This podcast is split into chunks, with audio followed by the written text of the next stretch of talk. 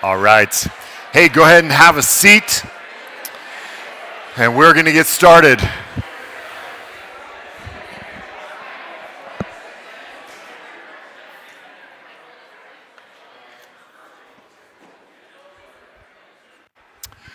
Right. Hey, if we haven't met yet, uh, I didn't introduce myself earlier. My name is Justin, and uh, I'm the lead pastor here at Icon. It is great to have you. Uh, as I mentioned before, we are a relatively new church, just a couple months old, and uh, and it's uh, it's great to have you. So thanks for being here uh, with us. We since we started meeting weekly in March, um, have been going through the book of First Corinthians, and we started at the very beginning and uh, went through the first four chapters uh, until Easter, and then jumped ahead to First Corinthians 15, which is about resurrection.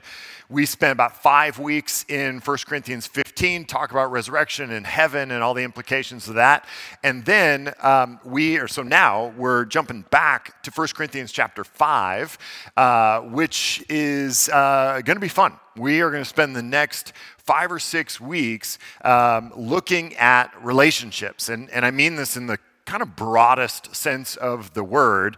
Um, our whole series we're calling the Gospel Formed Church. And the idea behind that is that um, we as a church want to be formed by the gospel right? Every community, every organization, every group of people is kind of formed culturally by something or things. And we want at Icon from the very, very beginning to be very intentional about wanting to be formed by the gospel. There are a lot of things vying for our formation that want to kind of shape us as individuals and shape us as a community into various things. Uh, usually, things want to form us into their own image. And and we want to be shaped by the gospel. And so we are looking at 1 Corinthians not because uh, the church represented here was, is like a model congregation quite the opposite, as we will see tonight. Uh, but what we read as we go through 1 Corinthians is Paul um, addressing each and every one of the issues that they are facing and bringing them back to uh, the truth of the gospel. So um, we have talked about uh, gospel formed identity, gospel formed future, and this little mini series we're doing now is uh, we're calling gospel formed relationships. So um, we're going to look at some really interesting fun and kind of sexy topics like church discipline uh, and, uh, and conflict resolution. We're going to then look at some really kind of boring stuff like sexuality, marriage, singleness, those kinds of things uh, as we go through the next three chapters uh, of First Corinthians. So you can kind of read ahead. I encourage you to read ahead, actually, uh, if you want to do that. So here's what I want to do tonight. Um, I want to read the passage, and, and before I read the passage, want to just prepare you by saying these next couple chapters are going to be challenging, um, not because they're trying to be challenging, not because they, uh, you know, are speaking to this totally different culture that we're not aware of. These next three chapters were really challenging to first century Roman Jewish Christians, right? So this, these chapters have been challenging for always right? So they are challenging to us in ways that they weren't challenging to their original hearers. And they're easy for us in ways that they were challenging to their original hearers. So what's interesting about the Bible and kind of some of the, the genius of the Bible is it manages to offend everyone always. It's really, I, I it's kind of like me. Uh, it's, uh, it just manages, no matter the situation, to say something that everybody's not going to like. And so, um, like I said, some of the things that will stand out to us would not have stood out to its original hearers, and then vice versa. The stuff that bothered them won't bother us. And I think that that's important because uh, the Bible has uh, been powerful and successful and borne fruit in literally every corner of the world.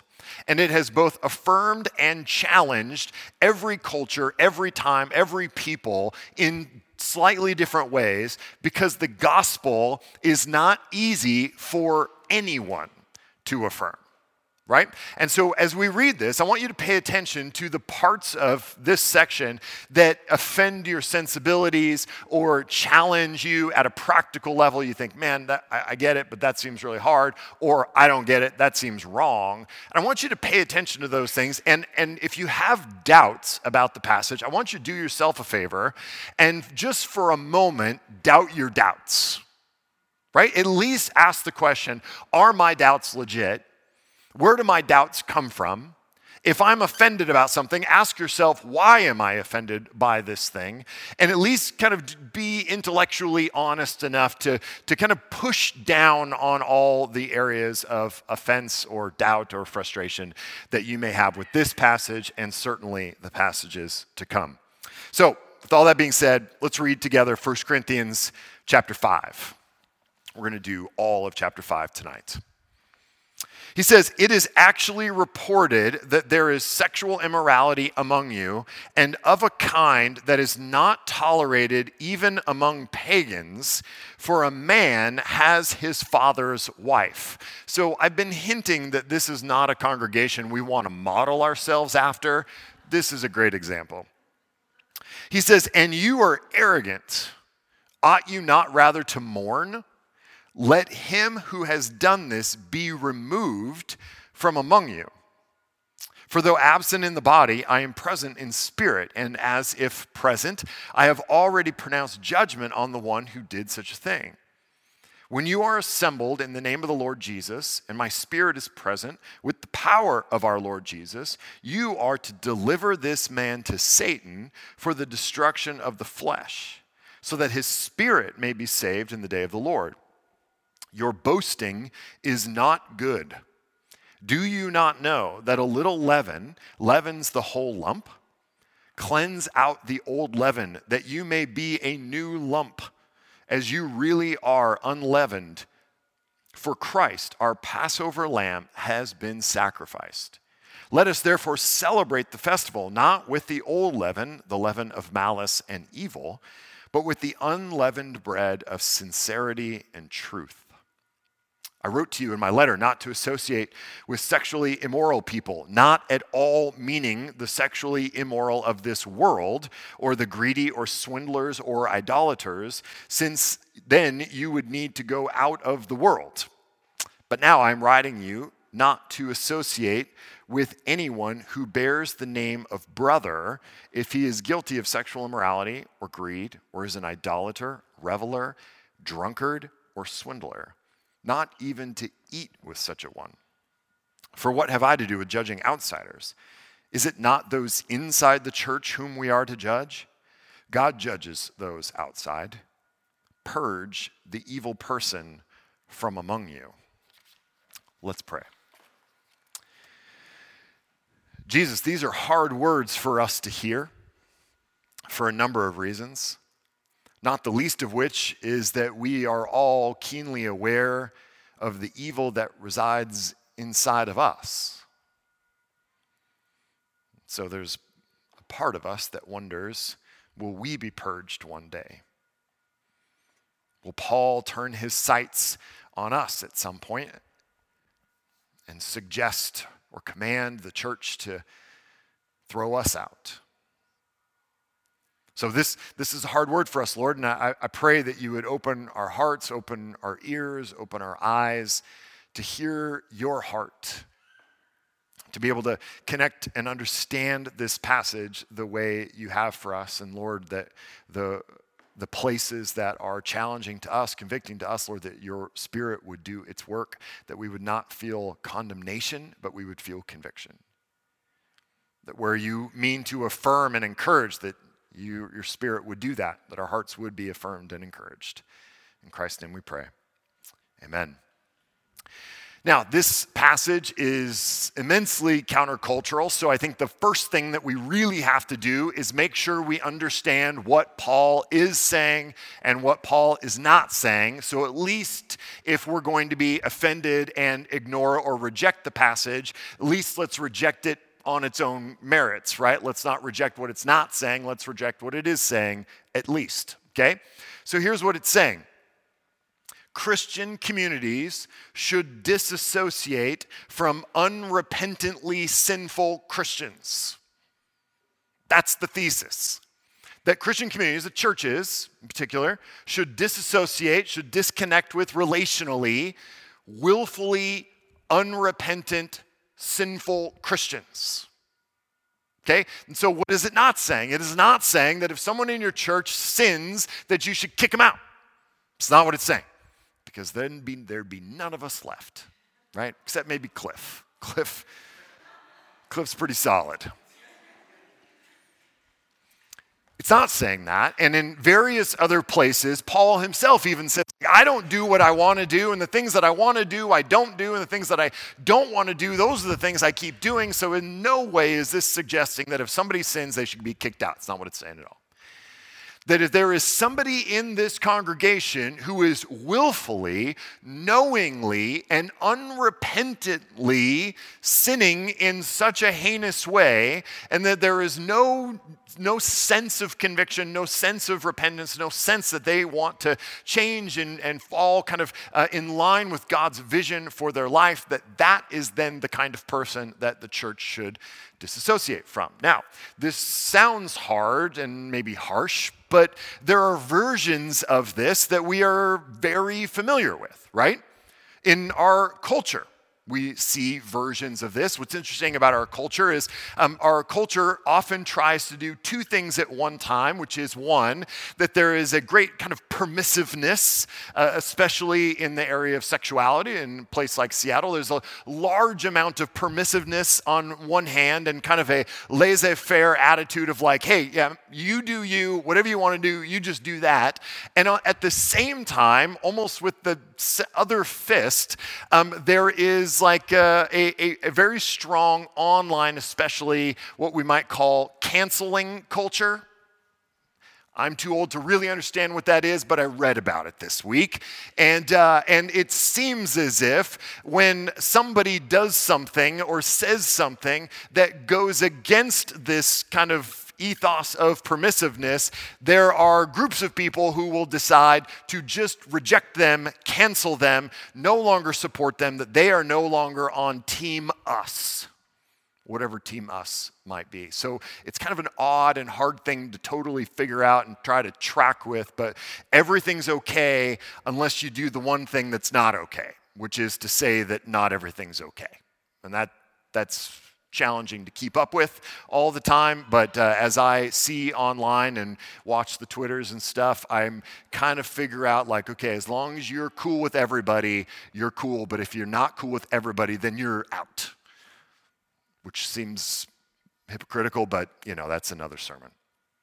Another version of this that probably we've experienced, if not firsthand, certainly we've heard stories or secondhand, thirdhand knowledge, is in churches a version of what Paul is saying, which is closer to somebody does something wrong, they do the thing that this church community says is not okay, and they are immediately shunned and kicked out or just socially kind of ostracized. And so, as a pastor, I hear about this stuff all the time. People come to our church or other churches that I've led in the past and go, Well, I was burned by this other church, or I was really hurt by this other church, or I was shunned by this church. And, you know, you start to ask, Well, man, what happened? And said, Well, you know, I did this. I did this sin and then all of a sudden, I wasn't welcome there anymore. And maybe it wasn't uh, explicitly said, but I definitely felt like I wasn't welcome. And what's interesting about those two things, the worldly version of it and the churchy version or the religious version of it, is that they're not altogether different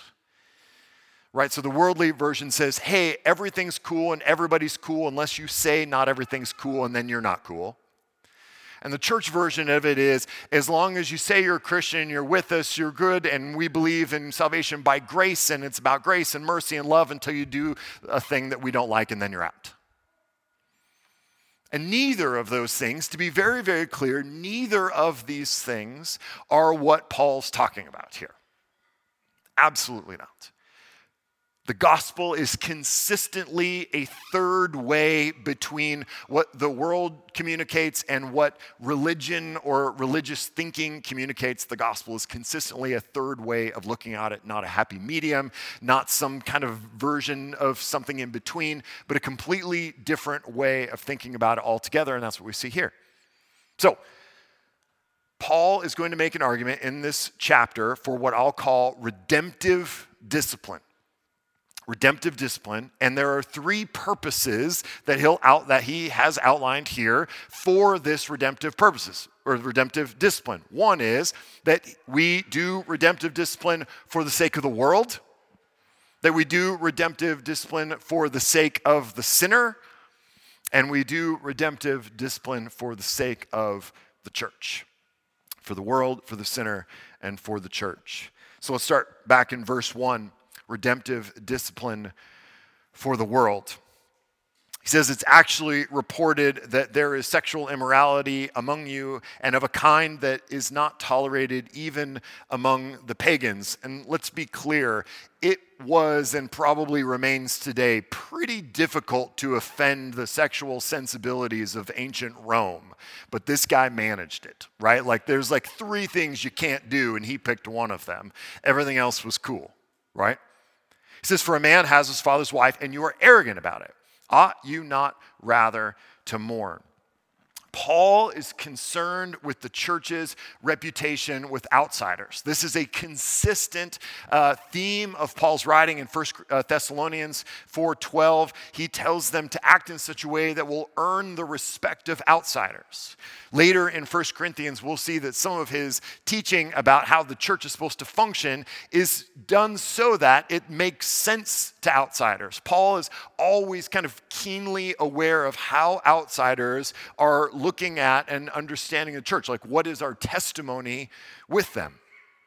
But there's a tension here that's not obvious which way the church is always supposed to go. So there's some kind of uh, well known examples of ways in which the church seems to have failed to live up to the expectations of the wider world. There's, on the one hand, uh, kind of a, a, testimony of hypocrisy. We see this uh, in the, the Catholic Church with all that is going on with sexual abuse in the Catholic Church. Uh, there has been covering up. There has been, uh, uh, you know, outright quieting of victims. There has been uh, certain priests who've actually been given promotions and celebrated in spite of the fact that everyone knew that some of this stuff was going on.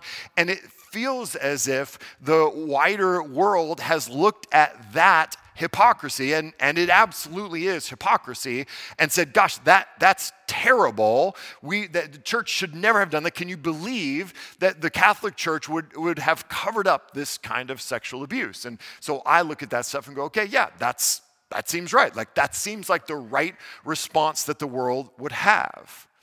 And yet, there is this other side that the church is sometimes uh, accused of being judgmental. So we um, there perhaps is some behavior uh, within the church that is kind of an ongoing thing that is in rejection of the Bible in really clear ways, and the church moves. And let's just say, for instance, that they do it really gently and really graciously and really well, but they put down limits and go, listen, there's a reason we are a Bible formed religion. Like we are a faith born out of the scriptures, and the scriptures are really clear that here's the box, and if this behavior is outside the box or inside the box. It's, it's honestly really clear. And so, even if in the greatest of gentleness and graciousness, we were to say, actually, that kind of behavior falls outside of the bounds of Scripture, that the outside world then calls it being judgmental.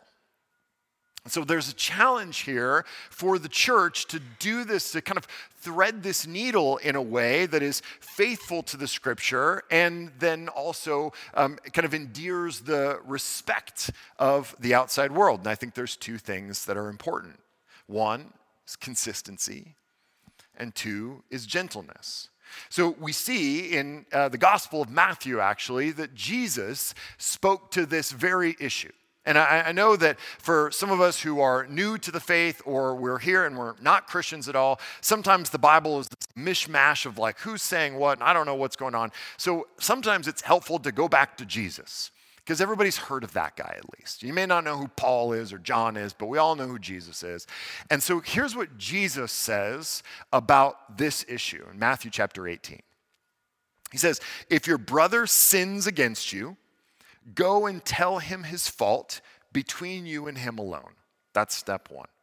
If there's sin in your brother, that you would go to him alone and say, Hey, I see this you've sinned against me in this way, or I've seen sin in your life in this way. It's just between you and me. We're talking about it, and we're going to him to, to kind of point that out. He says, if he listens to you, you have gained your brother. And it's very clear that that's the goal here for Jesus. That we would, in the midst of sin breaking down a relationship, be able to go to someone and go, hey, this, uh, this is not good, and we need to fix this. And he says, if he listens, you've gained your brother back, and that's the win. But if not, but if he does not listen, take one or two other people along with you, that every charge may be established by the evidence of two or three witnesses. Right? That seems fair. That doesn't. We don't want it to be like, well, I don't like what you're doing, so I'm going to come and call it sin. That there at least needs to be probably two or three other people who would see the same behavior and go, yeah, man, like that's that's not good. That's not healthy. That's not in line with Scripture. That's not what Jesus uh, modeled for us. Like yeah, this is sin, that we would kind of be able to agree on that. It says, uh, if he refuses to listen to them, tell it to the church. And if he refuses to listen even to the church, let him be to you as a Gentile and a tax collector. Truly, I say to you, whatever you bind on earth shall be bound in heaven, whatever you loose on earth shall be loosed in heaven. So, here's basically what Jesus says. If you see sin in a, in a brother, in a Christian, in a fellow Christian, go to them out of love for them in hopes that they would repent, own the sin, and that you guys would be reunited. And if that doesn't happen, that step two isn't to keep banging on it with that person, but to bring community, friends, people who can come together and go, hey man, like we love you, or hey, girl we love you and and and we want we want the best for you. And we know like god has given us a blueprint for who we're supposed to be and who he's made us to be. Man repent and and let's let's help each other. Let's be in this together. And if the person is still unrepentant then we go to the church not to tattle on them but because the way the church is supposed to function is as a body as a family. These are the metaphors that the scriptures give us for what we're supposed to be together so that we're supposed to bring the family, have a family meeting and go, man, we love you and we're all here for you in support of you. The, the goal is reconciliation, the goal is restoration. And that if still they are unrepentant, then the, Jesus says treat them like a, a tax collector or a Gentile, which means what? Hate them, mock them, scorn them? No. Love them but the relationship's going to be different. Care for them, reach out to them, be with them, but the, the, the function of the relationship, the, the nature of the relationship will be different. Right, so this is this is Jesus's kind of uh, uh, recipe for reconciliation. Paul in Galatians 6 tells us, he says, Brothers, if anyone is caught in any sin, you who are spiritual should restore him in a spirit of gentleness.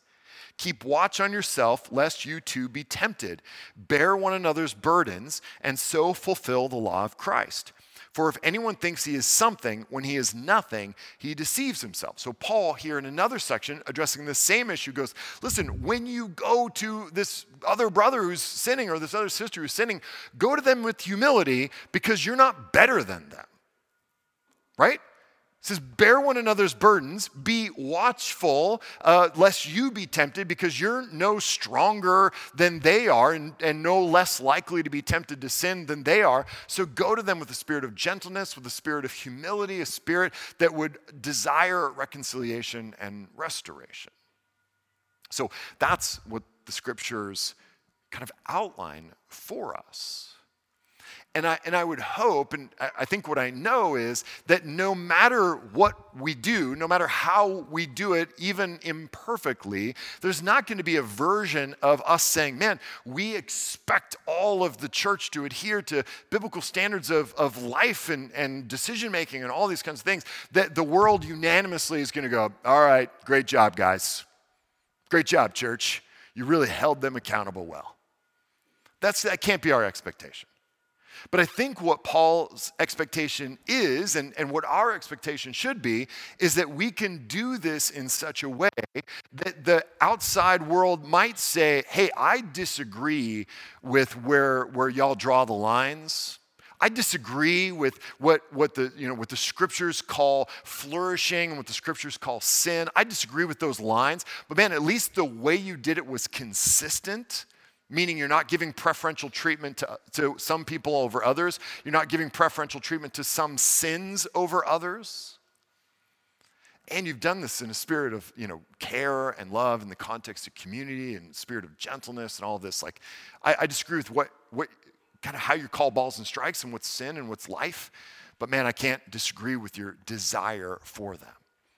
And that, man, I think is a, a testimony to the world of like, listen, we, we we actually believe sin is sin. In the church, we believe there is such a thing as sin, that there are things that are good and there are things that are bad, and that we're kind of unashamed of that. But the way in which we go about calling people back into the life of Christ has to be done with great humility and care and gentleness and a desire for restoration. And I think that is a testimony for the world that would be very powerful. Number two that we do redemptive discipline for the sinner. Verse 3. He says, Paul says, For though present, or so, for though absent in body, I am present in spirit. And as if present, I have already pronounced judgment on the one who did such a thing. When you are assembled in the name of the Lord Jesus, and my spirit is present with the power of our Lord Jesus, you are to deliver this man uh, to Satan for the destruction of the flesh, so that his spirit may be saved in the day of the Lord. Now, a couple things.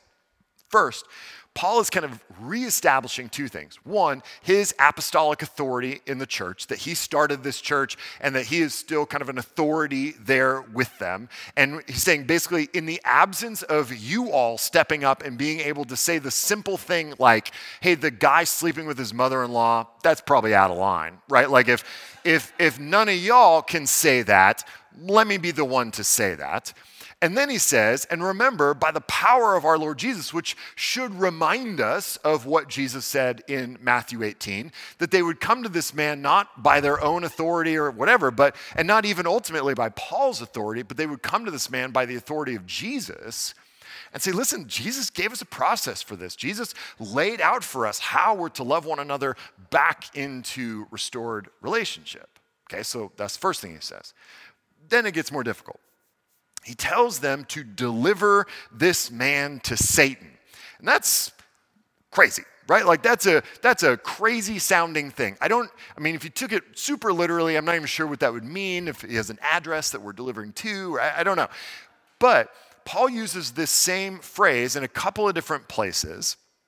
Um, one of which is in 1 Timothy chapter 1, uh, which I'm going to uh, turn to really quickly. If you got your Bible, turn to 1 Timothy 1. I'm just going to read this section very quickly to, to kind of get the context. So in verse 18 of 1 Timothy 1,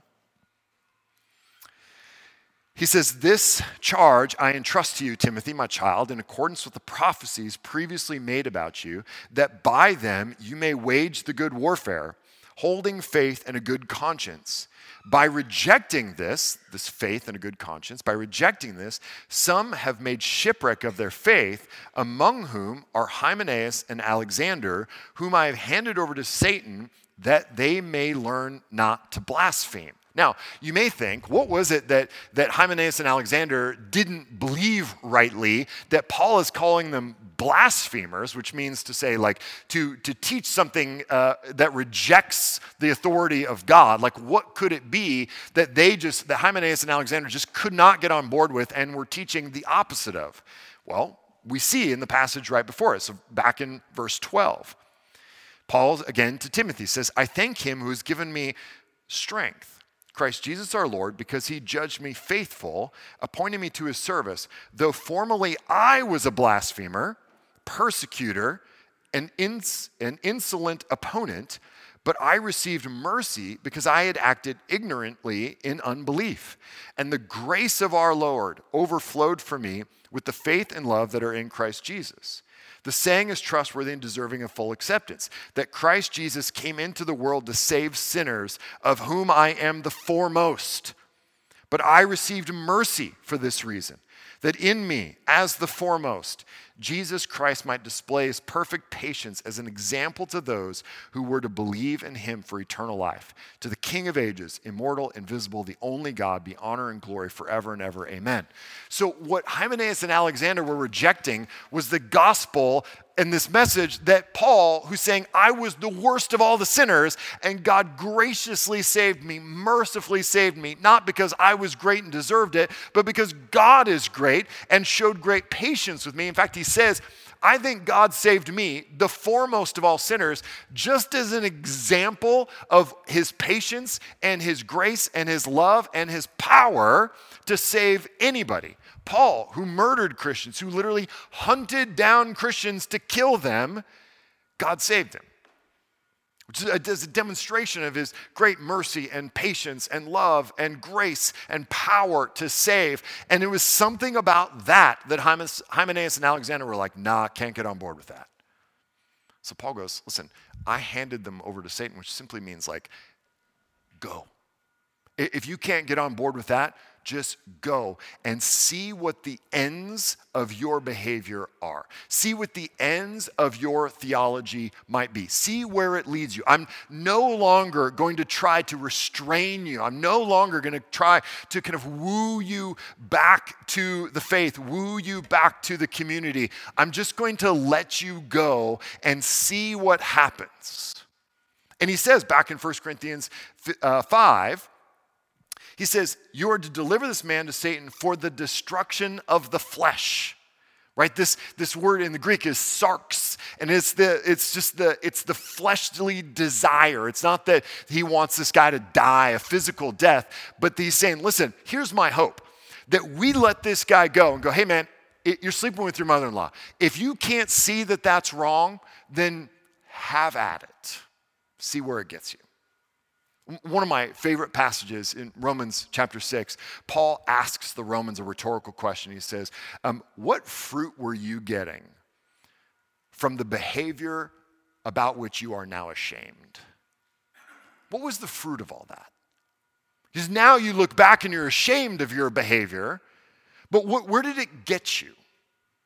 This is Paul, in, in, a, in a sense, saying to this man, listen, we came to you once, we brought witnesses, we came with you, came to you as a church, we followed Jesus' uh, uh, uh, kind of pre- his prescription for how to restore somebody, and, and you still want to do it, you still want to want to sleep with your mother-in-law, and you want to do this thing, and you're arrogant about it, go. See what happens. If you think this is going to lead to a flourishing life, man, have at it so that, he says, so that his spirit might be saved on the day of the Lord.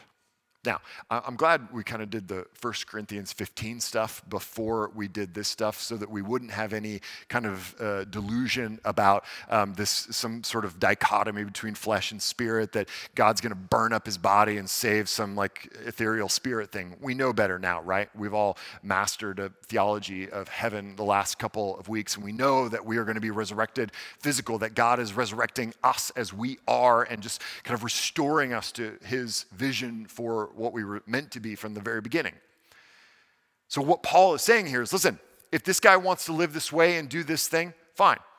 At this point, let him go. Treat him like you would a tax collector or sinner or Gentile, which is to say that you will love him as a non Christian, that you would reach out to him, that you would befriend him, but that you wouldn't have the kind of relationship you would have with him if he were a believer. And we saw that in um, 9 through 13, where he says not to even eat with such a person. And, and this is a kind of a Middle Eastern thing that's harder for us to understand because I eat with a lot of crazy people, um, mostly y'all, and, and that doesn't mean the same thing. That sitting to have a meal, having someone in your home was a, was a, it suggested relationship at a, at a, at a deeper level. So Paul's going, listen, we've, we've just got to treat them differently now and let him kind of be turned over so that he might be saved, so that he might see the fruit of that behavior, realize how destructive it actually is, and repent of it. That he'd be faced with the reality of those life decisions. What God wants most of all for all of us is to be in relationship with him, to love and be loved by him. And there are no links that God won't go, nor ask his people to go in order to redeem and reconcile broken relationship. God will use gentleness, he will use persuasion, he will use grace, he will use mercy, he will use tenderness and love and discipline and hardship and suffering. There is nothing that God won't do to restore you back to relationship. Uh, C.S. Lewis, very famously in The Problem of Pain, said, We can ignore pleasure and the blessing of pleasure that God gives us, but pain insists upon being attended to. God whispers to us in our pleasures, speaks in our conscience, but shouts in our pain. It is his megaphone to rouse a deaf world. And that's Paul's hope for this man that the pain of being turned over, to being delivered to Satan, to reaping what he is sowing in terms of this relationship would be a megaphone to rouse his deaf ears, to awaken his dead heart to his sin. Number three, that we would partake of redemptive discipline for the sake of the church. Verse 6 he says, Your boasting is not good, which is a hilarious understatement. Do you not know that a little leaven leavens the whole lump or the whole loaf, depending on your translation? Cleanse out the old leaven that you may be a new lump as you really are unleavened. Now, I had to research this because I'm not a baker okay? But apparently, what's happening here is that um, in the olden days, and this is not about yeast, because apparently yeast was not very common, so the commentary said. Um, but what would happen is that um, they would have a, a, leavening agent in a loaf of bread, in the dough, and that they would make bread from that, and they would save out a, a, a piece of leavened, uh, of the leaven, and kind of perpetuate it into the next round of dough and over and over and over, and then kind of take a piece, add it to the next one, and it would last around a year, but over time it would sour. And so every year they would clean out all the leaven and erase, erase it all, start from scratch. And so this became kind of a metaphor in Israel, especially. And so it's connected deeply, and I don't have time to go too far into it, but it's connected deeply to the Passover, and that God told the people of Israel to take with them unleavened bread, that it would bake quickly and that they would escape uh, the wrath of God at, at the Passover. So, Paul is kind of speaking to his Jewish audience here and reminding them of, uh, of their tradition and their story. But the point is that just a little bit of something, just a little bit of leaven in this case, can spoil or can affect the whole loaf right? So, um, uh, another version of this would be if you have a water bottle and you just get a tiny bit of toilet water in the water bottle it spoils the whole thing, right? And now you may be thinking, why did you think of that? And I would say, because I have a one year old uh, son who has discovered the toilet. And, um, and so three times this week, we went in and he was covered, splashing once with the plunger. Um, with all the toilet water. And, I, and the first time it was a lot, and so there was no question it was spoiled. The second time it was just a little bit, and it kind of gotten maybe on his chin a little. And I'm like, ah, it's just a little. And the look on my wife's face said to me, a little leaven leavens the whole lump. She didn't say that exactly, but that was that was kind of the vibe. She's a pastor's wife, you know, a lot of biblical metaphors at my house. But just a little bit of this thing can change the whole, right? And so he says, um, You really are unleavened, for Christ, our Passover lamb, has been sacrificed. Let us therefore celebrate the festival, not with old leaven, the leaven of malice and evil, but with the unleavened bread of sincerity and truth. In other words, there was a former self, a former way of doing things that was marked by malice and evil. And there is a new way in Christ that is marked by sincerity and it is marked by truth. And so Paul is, in some sense, challenging the Corinthians, saying, Do we believe this stuff or not? Do we actually believe that Jesus was who he said he was? He taught what he taught. Have we actually been shaped? Have we actually given ourselves to him and his vision of life? Have we or have we not? Because if we have, we have, and let's go. But if we have not, just say so. But this middling thing where we allow a little bit of sin into the church and we just decide we're okay with it is deeply problematic because over time that grows and it grows and it grows because we allow one thing and then we say, well, if it's one thing, why not more? And, and if we allow that sin, why not my sin? Because I don't want to do that sin. My mother in law, not my thing but I've got this other thing. I've got this other thing that I'd like to do. And if that's okay, then why can't I do that thing and that thing and that thing and that thing and that thing and that thing? And in, in order to do that, we have to go back down to uh, our source material and rework the source material, which is the scripture. And so this is kind of the inevitable pattern that's happened in so many churches and in so many denominations, and so many places over time. What starts with a cultural idea of, well, is that really wrong? becomes, is that really, and that really, and that really? And if we're going to say none of this stuff is wrong, well, then we got to go back to the scriptures and really rethink the way we even engage the scriptures because we can't exactly say the scriptures are authoritative and say all of this stuff is okay. And so we have a decision to make, and often the decision is, well, then I guess the scriptures aren't authoritative. And then it's all, then it all changes. And this is Paul's argument that logical end undermines Scripture, and we end up with a version of Christianity that just reflects our desires. Um, Tim Keller is a pastor in Manhattan. He uses this illustration all the time, uh, and, and I love it. So I'm going to rip it off, but I'm going to at least say that I'm ripping it off, and so it's fine. Um, but there was this movie in the 70s called The Stepford Wives, and then they remade it uh, more recently in the last decade or two. Um, and the, the basic story of the Stepford Wives is there's this little town in Connecticut called Stepford, Connecticut, and this couple moves from Manhattan to this town. And what they realize very quickly is that all the wives are impossibly beautiful and ridiculously obedient to their husbands. And so this um, one new wife starts to kind of get nervous about what's happening and suspicious. Well, it turns out that all of the men in this town have killed their wives and replaced them with very obedient robots.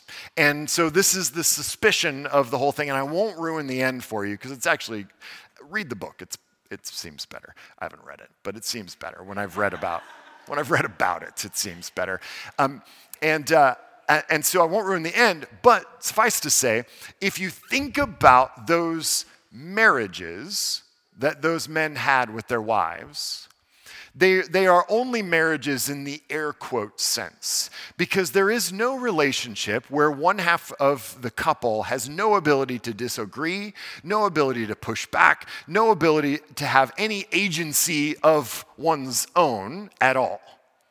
And often when we do this kind of thing where we go, well, this, we're just going to be okay with this sin and that begets this sin and this one and this one and this one. And then after time, we've just kind of remade the faith to, to be a reflection of ourselves, to be a reflection of the culture, to be a reflection of whatever we want it to be. We have essentially created a Stepford God, a God who can't talk back to us a God who can't disagree with us, a God who can never tell us we're wrong, a God who just magically and miraculously loves all the things we love, hates all the things and people we hate, and just constantly tells us how great and right we are.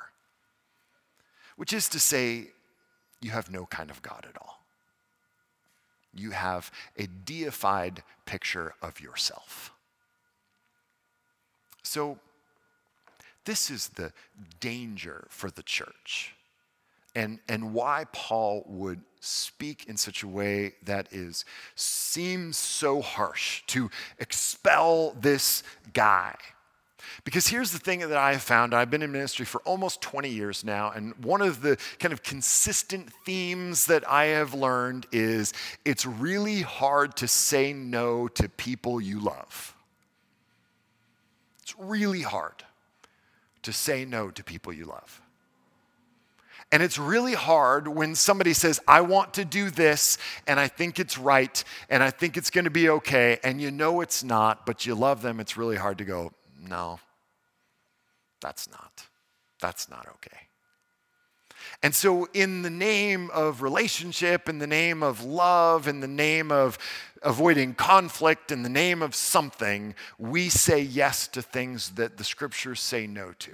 We say yes to things that Jesus very clearly says no to because we don't have the guts or the conviction or the right in our minds to say no to something that Jesus has already said no to. This is why Paul says to the Corinthians, this is not, this is not your authority that you're going to this guy and saying, hey, this behavior is not okay. It's not even ultimately my authority, says Paul. It's the authority of our Lord Jesus Christ who has laid this stuff down for us.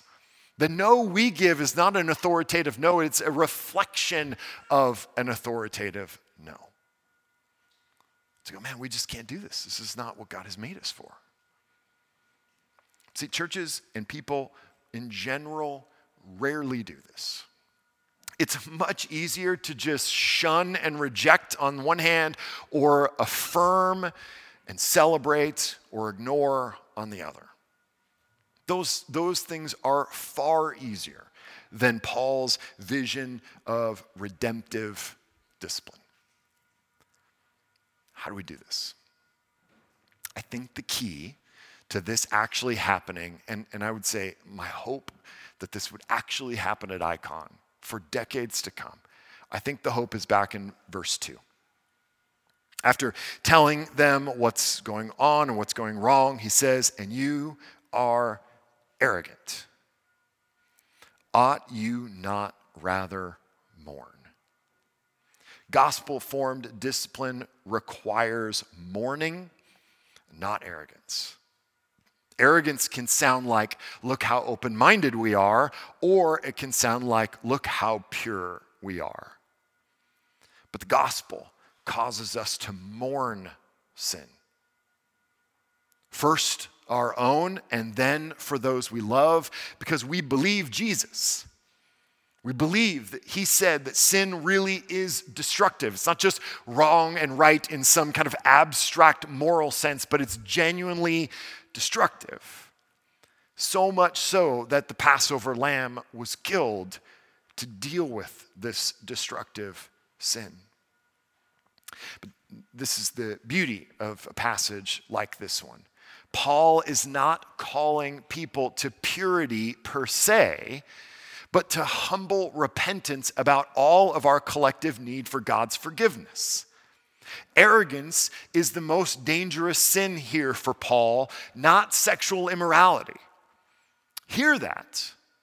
Paul's greatest concern here is the arrogance with which they are dealing with this situation, not the sexual immorality itself. Why? Because sexual immorality is okay? No, but because it's inevitable. There's always going to be sin in the community because we are human and we have desires that are disordered and they play out in a million different ways. Paul's problem with the church in Corinth isn't the sin, it's the arrogance about it that has allowed it to fester and remain, that they would be proud of their open mindedness or proud of, uh, of their kind of inclusiveness in the community. That's what he's concerned with. The gospel undermines that kind of arrogance. When we see Jesus on the cross, we see that he was excluded just the same way that Paul calls this man to be excluded, that Jesus was excluded from the community on the cross, that he was shamed on the cross, that he was, in a sense, even excluded from the Father on the cross, so that we could be included.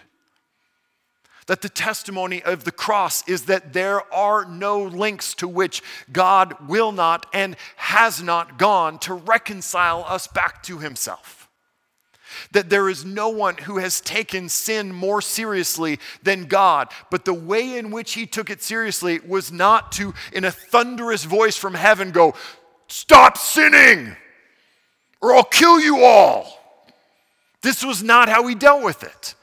That the way that Jesus demonstrated his seriousness about sin was to enter into life with us to bear the full weight of it, to be excluded from the community, to be excluded from heaven, to be excluded from the Father, so that we could be included.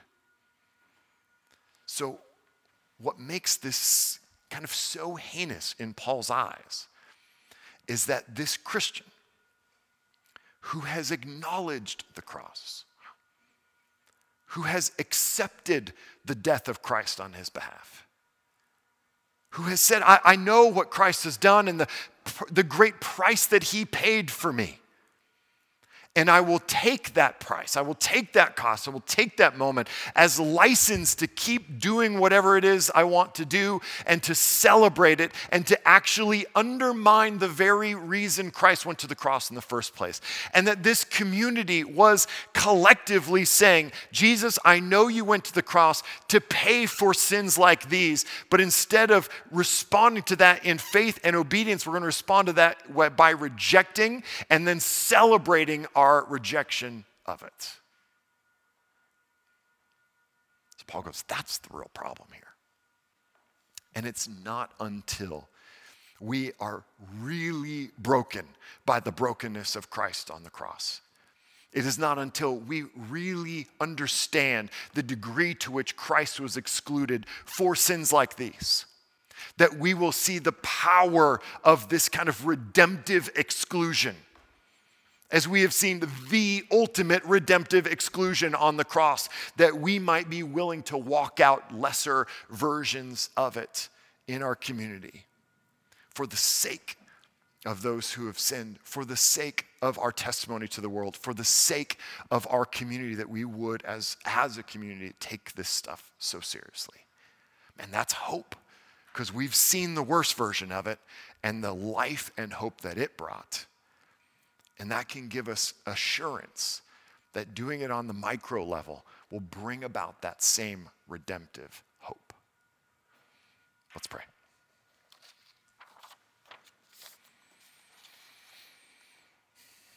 Jesus, we thank you for the cross, for that moment of redemptive discipline that you underwent on our behalf. We paid this incredible price, bore the burden of all of our sin, so that we might be free of it, free of the condemnation for it, but free of the power of it, so that it would no longer have that kind of influence on our lives. God, I pray that we would walk in that freedom. Lord, you've paid for, paid the price, paid, we're, we're free of it, Lord. But often we willingly step back into it, pretend as if we are still enslaved to sin.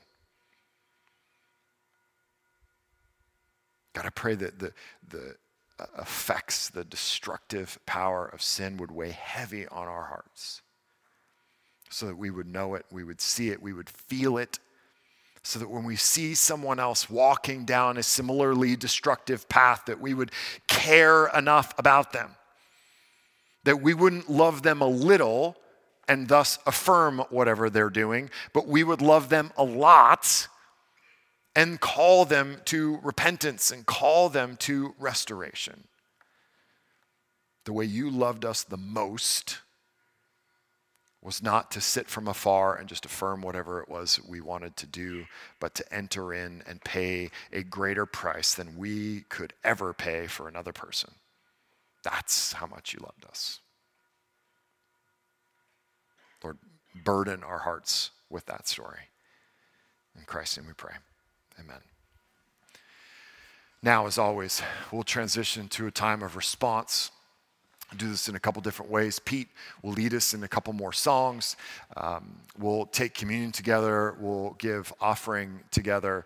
Um, but before we do any of that, we're going to take uh, just a couple of minutes in quiet reflection to think and pray, consider what we have heard tonight. So let's bow our heads together and do that.